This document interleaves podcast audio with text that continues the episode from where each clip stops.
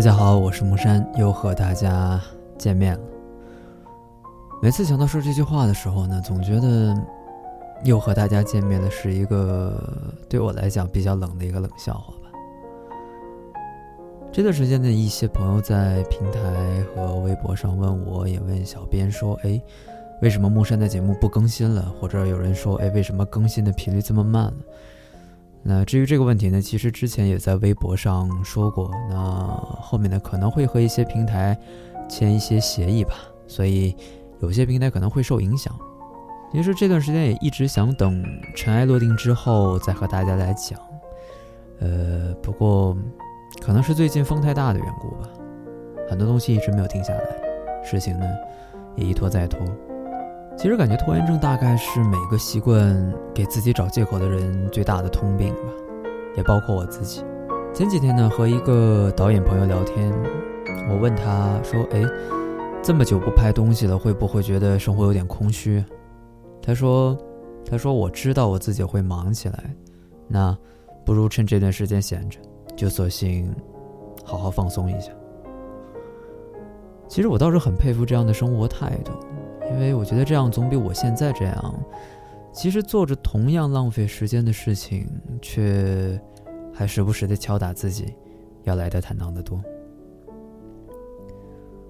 在节目的开篇呢，还是和大家闲谈了一些，然后呢，我们还是回到今天要和大家来聊的这部电影。其实这是一部很早就想和大家来分享的一部电影，其实之前呢，呃，也做过一期。但也是出于某种原因吧。这部电影呢是在二零一五年上映的《破碎人生》。我并不是那种看过很多电影的人，因为其实现在很多这种观影无数的大神啊，可能阅片量都在呃一万以上，那真的是很厉害。而我也不是那种什么片子都会去看的那种人，有自己喜好的，也有自己不喜好的。所以，很多电影对我来讲，可能更多的是是一种选择吧。但有的时候，我更更倾向于去说是一种相遇。其实现在看电影的和上学那会儿的感受不太一样。上学那会儿，只要是好的电影，我都会会愿意去看，而那个时候也确实有时间，也有那种心境，能够安安静静的坐下来去看一部电影。时至今日呢，会发现，其实可以能打动到自己的片子越来越少。还记得几年之前最初开始做节目的时候，只是单纯的想抒发抒发情感，毕竟谁都有文艺青年的时候。只是到了现在，这种感觉却越来越难以找到，也越发觉得那句话说的很对：文无第一。很多时候，对于影片的理解以及对影片的看法，其实其实并不能够得到一种统一吧，也跟很多人看电影的感觉不太一样。尽管现在也会做一些哗众取宠的节目出来，也会去接一些电影的广告，但怎么说呢？这种感觉其实很奇怪，因为这种感觉会让你觉得情感和生活是两个世界，前者是做自己。后者是为了填饱肚子。还记得第一次看《破碎人生》的时候，是在一个午夜，生活刚刚经历了一些变故。那在那个时候呢，看到这部电影的时候，那种感觉是是很微妙的。其实也很难说说为什么会当初看这部电影的时候，尤其还是在夜里，会一边哭着一边去看的这种心情和心态。那说到破碎人生呢，其实这个导演我们既陌生又熟悉。这部电影的导演是让·马克·瓦雷，那可能这样一个名字不是很多人都了解。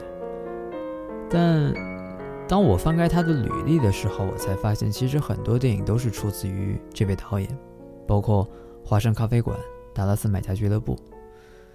提到这些，相信估计很多人都会有印象。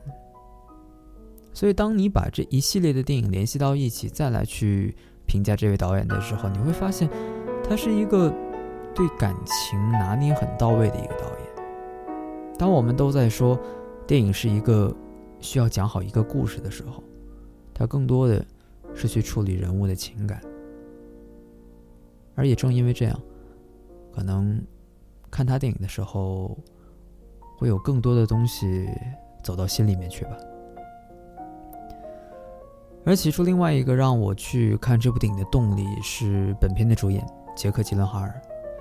其实提到杰克·吉伦哈尔，这些年来，我觉得杰克·吉伦哈尔越来越多的会出现在自己的观影记录里面。尽管他其实应该来讲成名也蛮早的，有早前的《断背山》，那也让他拿到了奥斯卡的最佳男配的一个提名，但最终也仅仅是以提名收场。近年来，他主演的片子很多都会参加全球各大的电影节，但似乎给他带来的荣誉其实并不多。和小李那种对奥斯卡热切的盼望不同，他更多的只是一步一步不停地拍着电影。于是我们这些年看到了他的《囚徒》《铁拳》《夜行者》《绝命海拔》等作品。尽管这些并没有给他带来小金人，但。对于他来讲，我觉得我相信，只是这一天没有来得太着急而已。从囚徒开始，杰克·吉伦哈尔的表演慢慢征服了我。无论是在《夜行者》当中的骨瘦嶙峋的形象，还是在《铁拳》里面拼命增重去练肌肉的这样一个形象，我们都能够看到一位足够努力的演员。所以说到这儿，其实我们不得不去感叹，很多成功演员的背后都有着很多我们不知道的艰辛。但话又说回来，谁的生活就轻松？但不管怎么说，对于生活来讲，努力认真去经营它，总归是没错的。所以，或许每一个努力生活的人都和他一样，我们都在等待着。等待努力被认可的那一天。破碎人生的故事并不复杂，它讲述了一个男人因为一场车祸失去妻子之后的生活。但和很多剧情片不同，本片并没有太多明显的矛盾点或是情节点来推进故事。很多时候，我们看到的更多的是靠演员内心的活动和故事的节奏来带动。而这也是为什么本片使用了大量的内心独白的缘故。本片伊始是杰克·吉伦哈尔饰演的 Davis 和妻子 Julian 在车里一边放着肖邦的降 B 小调夜曲，一边进行的关于生活琐事的一些对话。这样平淡的对话，其实会让我们想起很多自己的家庭生活，无论是自己的还是父母的。这样平淡的对话，似乎每天都在平凡，甚至有些枯燥的进行着工作。家庭，在某一天似乎会成为我们生活的一切，而这一切和梦想无关。最终，我们也会发现，其实和爱情也无关，只是生活罢了。就像是一幅褪去了艳丽颜色的油画，或许很多局外人会说，它依旧是美。正如每一个去到卢浮宫看到蒙娜丽莎的时候，只是。那个时候，他已经和画家无关了。紧接着是一场突如其来的车祸，作为故事第一个情节点，而也从那一刻开始，Davis 的生活发生了改变。但和我们常看到亲人离去时的表现不同，Davis 并没有表现出那种悲痛欲绝，只是变得有些神经质。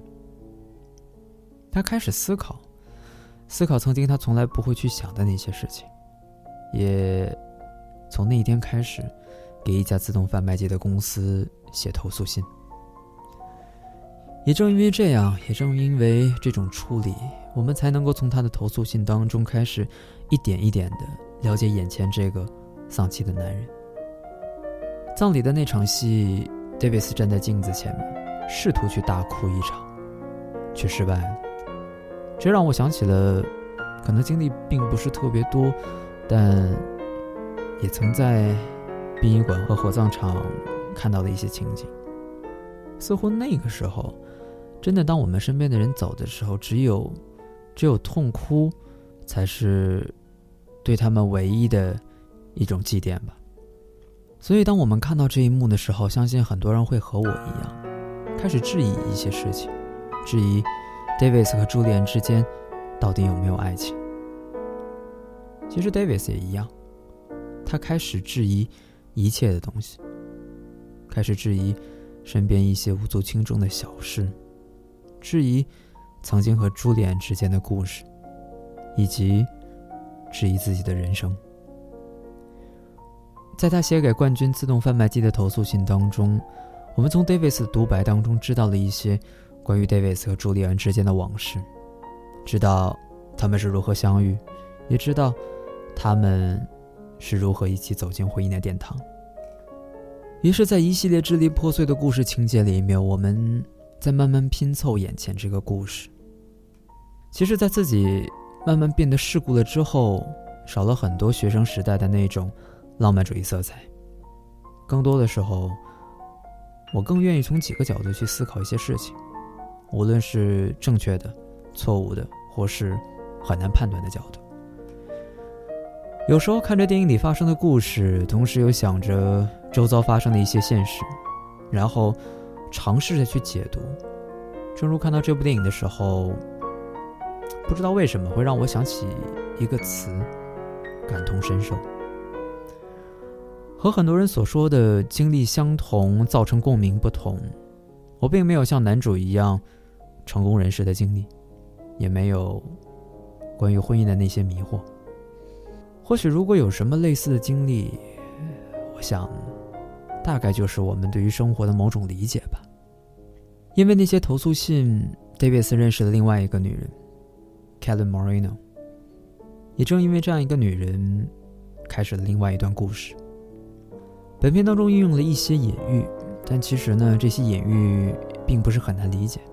影片当中，菲尔对 Davis 说：“如果你想修好一个东西，你需要了解它，把它拆开，再组装回去。”于是，Davis 把一切有问题的东西都拆开了，除了他自己的生活，因为他做不到。或许。他正在尝试着去把自己的生活弄得支离破碎，所以他才会拿着锤子砸毁家里的一切，除了这里的照片。在故事的结尾，我们终于得以知道故事的结局，似乎有些出人意料，但电影中也有一些我们能够察觉到的细节，例如在 David 帮助装修队拆除房子的时候，他特意拿下了那枚婚戒。不得不说。其实我还蛮喜欢这个细节的。有时候我们看很多电影，很多关于感情、爱情、亲情或者是友情的电影，其实很多的都是对于情感的处理。更多的时候，可能我们会被很多非常容易让人动容的台词所打动。但对于我来说，其实我更喜欢通过一些细节来展现人物的一些很细腻的情感。全片使用了大量的手持镜头，给人营造一种不安和不确定。在镜头的呼吸间，似乎我们也能感受到那份感情的波动。同时，在电影当中，我们也看到了有很多插叙的镜头。在眼下我们看到的这个故事之外，我们也和 Davis 一样，带着回忆，一点一点的去拾起 Davis 和朱利安过去发生的故事。故事的发展和我们平时看到的一些电影不太相同。Davis 和 Kellen 并没有相爱，尽管朱莉曾经出轨并怀孕，但那时候你会觉得和爱情无关。所以这件事情让我想起了最近大家热议的一件事。只是当我看到这件事的时候，更多的只是一个旁观者的角度吧。这很契合我最近。这段时间一直在想的一个观点，我慢慢的发现，其实人真的是一种很复杂的动物。这种复杂不单单局限在解剖学或是心理学上面。你会发现，纵使你看过无数的故事，读过无数的著作，体会过无数的生活，你依然无法给很多事情一个合理的解释。而事实上，其实大部分的时间里面，我们需要的解释，都只是别人希望看到的解释而已。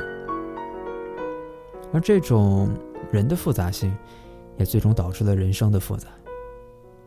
所以我们会感觉，我们自己从一个个体到社会的群体，从眼下这些琐碎的事情，到历史上发生的那些值得让大家铭记的事情，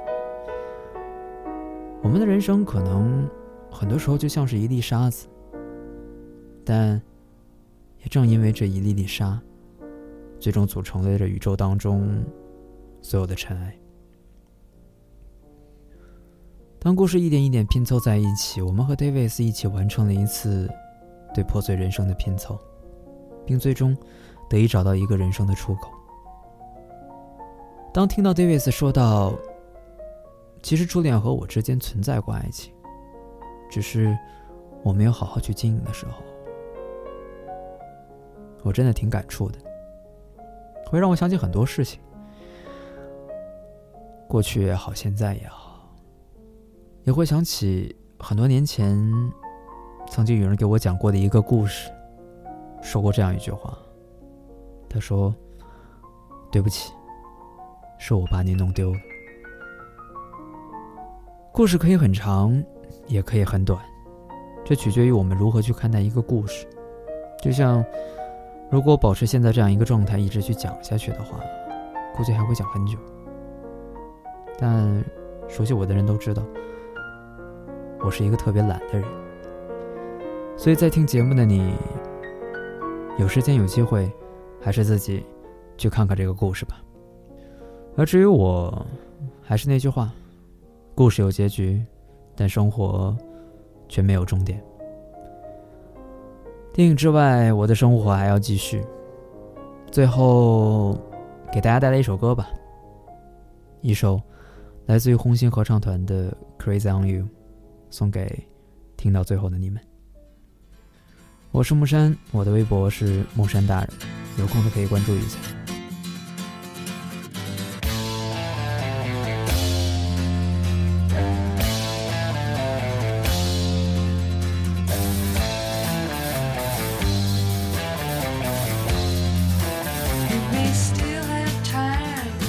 still get by every time.